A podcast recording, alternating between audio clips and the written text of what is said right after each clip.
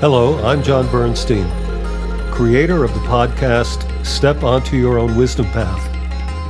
Thank you for joining me as I share the wisdom, teachings, lessons, and knowledge that I receive from my own wisdom path. I hope you enjoy and get something out of these teachings. A human, a tree, an animal, a microbe, or an element are not objects. What are they? The wisdom path that I travail has shown me that I, as well as collective humankind, perceive our reality based on the scope of our awareness, meaning how deeply we perceive our reality is based on how expanded our awareness is, and therefore our awareness level.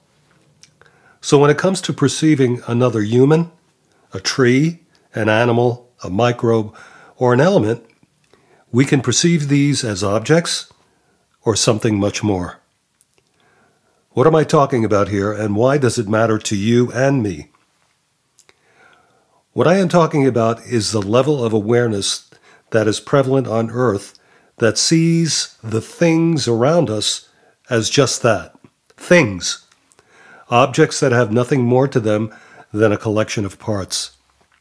For example, we can dissect a human, an animal, make a chair out of a tree, study microbes under a microscope, and see elements like water as having no sentience, meaning they're just objects and nothing more. What I have found is that the wisdom path contradicts this level of what I would like to call low, mundane awareness that says things are just objects and have nothing more to them.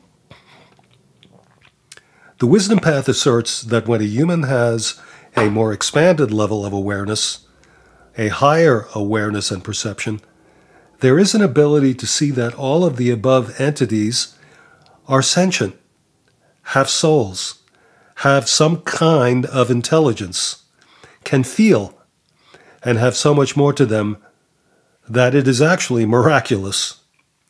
For example, trees have been studied for years and shown to have a life far beyond just being a plant in the ground or something humans can build a house with. They are living, breathing entities that have a sentience all their own, have community, can communicate with each other, and have a singular role on our planet that of creating oxygen and breathing our human carbon dioxide waste. Why this matters to every human on planet Earth is that our limited view of, the, of these entities that we share the planet with, including other humans, is causing the destruction of the planet, as well as keeping us humans in a limited reality that is not sustainable. When we see things as objects, we throw them away. We waste them.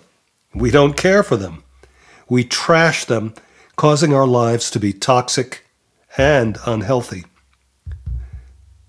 This matters to every human, as we are at a tipping point of changing this low mentality, this low awareness of seeing ourselves and others as things, and realizing that we live in an aware and intelligent biosphere that is part of our survival and sustenance and not apart from it.